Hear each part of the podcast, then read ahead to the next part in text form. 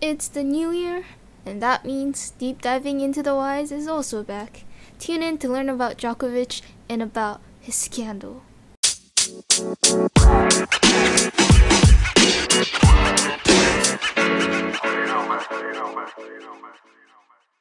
Hello and welcome or welcome back to Deep Diving Into the Wise. I'm your host, Sarah, and thank you for tuning in. First of all, Happy New Year! Woo! It's twenty twenty-two. I can't believe it's already twenty twenty-two, but it's a new year, and you all, let's make it a wonderful year.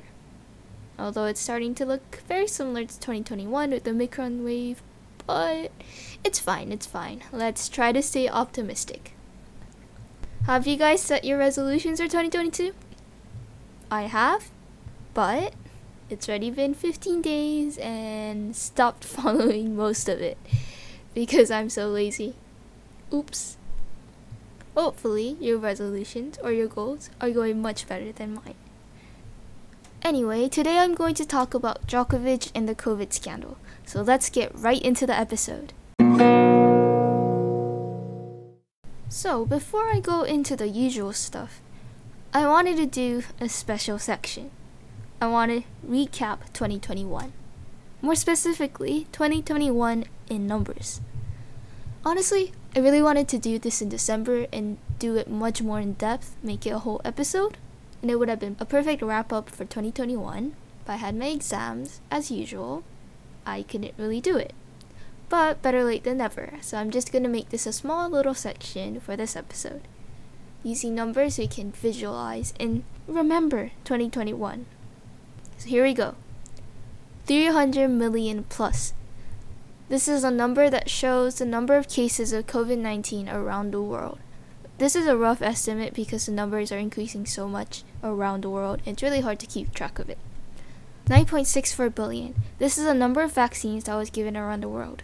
Hopefully this is going to increase as the year goes on, and hopefully we can end this pandemic because I really want it to end.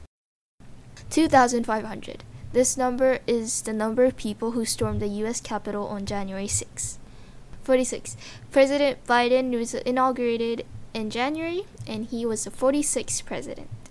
one thousand three hundred. More than one thousand three hundred people have been killed by the Myanmar junta, and this is still continuing to this day. three hundred forty. three hundred forty gold medals was awarded in the Tokyo Olympics. nine. In around nine days, the Taliban took over Afghanistan right when the U S troops left. Okay, this is more super negative news, but there were also positive news. Like, do you remember the lawyer who entered the Zoom call with a cat filter? There were always nice moments in twenty twenty-one, but there was also quite unfortunate moments. So, here's hoping that twenty twenty-two will be a better year. Now, let's go into so what just happened. Alright, now it's time for so what just happened. This is a little corner where I explain the news that has happened in the last fifteen days in one minute. So I only mention like a few things, and hopefully you'll get a better understanding of what's going on around the world. So here we go. One, for the first time ever, doctors successfully implanted a pig's heart into a person. This was really cool. I was so surprised. Imagine getting a pig's heart in your body. Two. Due to sexual abuse allegation, Prince Andrews will be stripped from his military titles. Three. Russia hinted that they might abandon diplomatic relationships with Ukraine, and the U S says that they're going to take actions depending on what they do. So there's going to be some political tension. Four. The Beijing Olympics is still set to happen, even with this COVID cases rising. And this is going to be from February fourth. Maybe I'll talk about this in another episode. Five. Biden's vaccine or test mandate has been blocked by the Supreme Court. And this means that no one is mandated to take tests or vaccines. Done. Today's one's a little bit short because I haven't really caught up on my reading yet because I've been in winter break mode. But here are just a few news that might help. And of course, there was one big scandal, which I'm going to talk about today, which is the Djokovic scandal. So here we go to the content. So today I'm going to talk about the Novak Djokovic scandal. partly because my dad's a huge tennis fan and he was really upset about Djokovic's attitude. So here we go. First of all, to all those non-tennis fans, I am not too, Djokovic is the first in men's single ranking of the A T P ranking, and he's a super strong tennis player basically. He's thirty-four and he's from Serbia.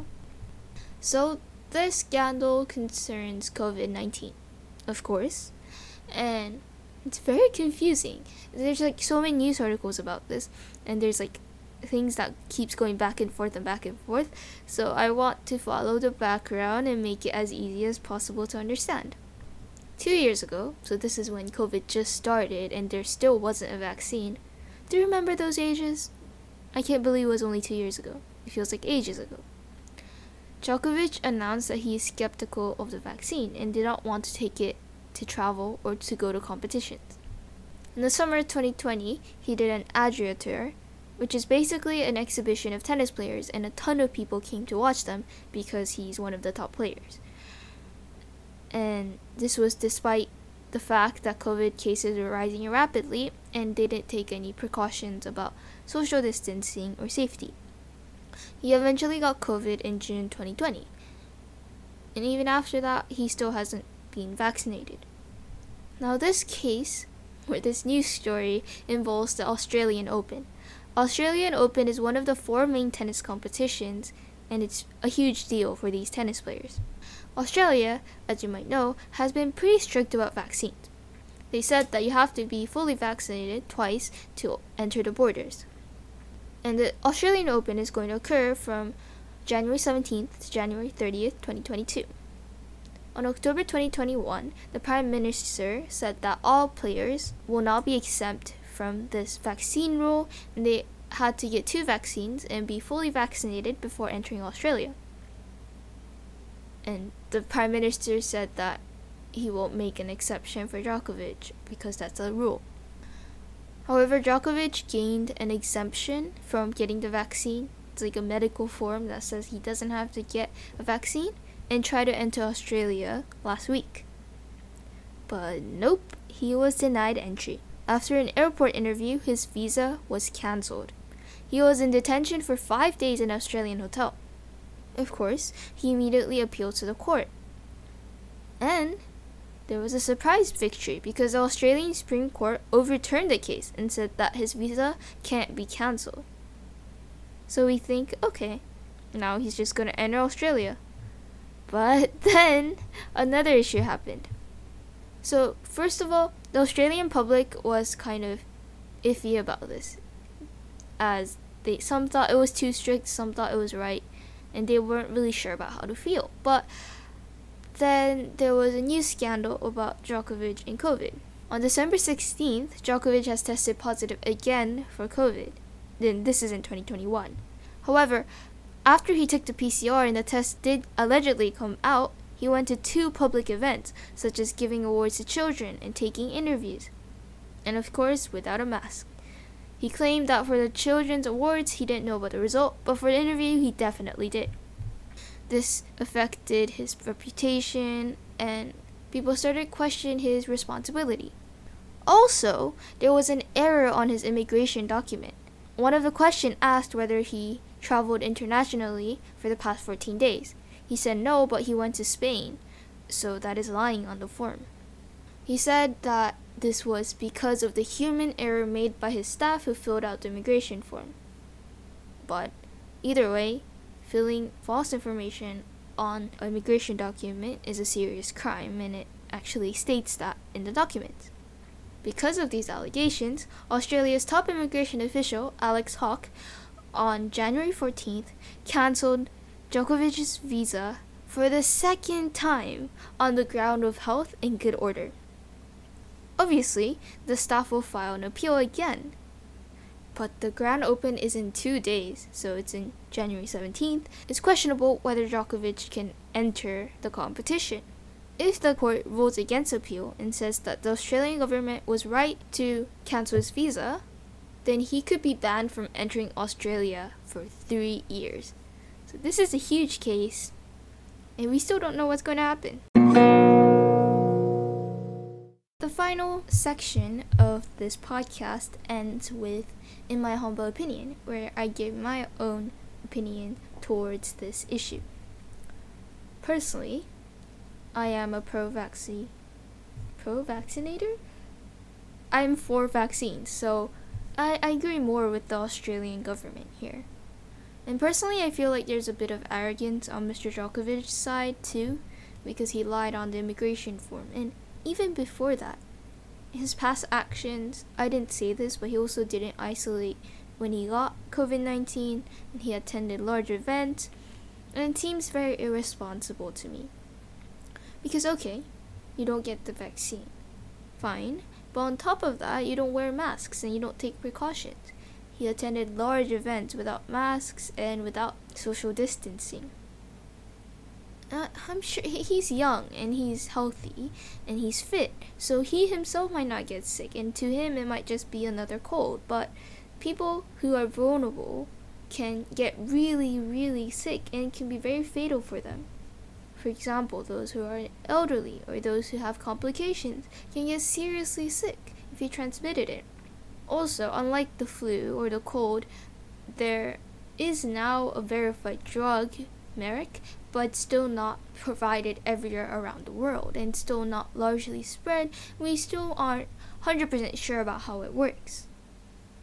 So I feel that's a bit irresponsible, not a bit. I think it's very irresponsible for him to act as if COVID doesn't exist. For the visa issue, the actual issue here, it's very complicated. Because the double cancelling, it's very, very complicated, and it's hard to understand, and it starts to get slightly political. And either way, whether Australia allows him to stay or kicks him out, it's going to cause trouble.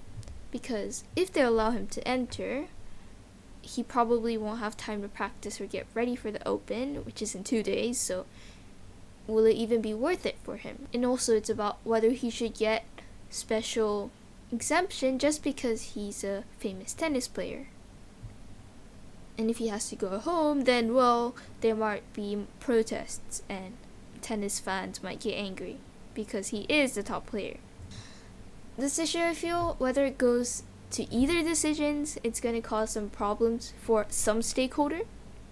And I think it also raises a question of how exactly countries should open borders, what kind of laws they should set, what happens if different countries have different border restrictions. I mean, Djokovic is the strongest player right now, and we can't deny that, and if he's banned for Australia for three years, that's going to change his tennis lifestyle quite a bit. After all, Op- the Open is one of the competitive and most prestigious competition in tennis, and if he can't attend that, then I don't know. I'm not a tennis fan, so I'm not really sure, but I feel like tennis fans are going to get angry. So yeah, that's my take on this issue. So that's it for today's episode. I hope you enjoyed it, and thank you so much for listening. By the way, I'm editing as I go, and I'm sorry about the tapping, bumping sound in the middle. I feel like I'm unconsciously just tapping my computer, so I'll try to fix that next time. I hope you still listen to it, and stayed until the end. Well, if you like this episode, please consider subscribing, and also look at my Instagram at Deep Diving Into the Wise.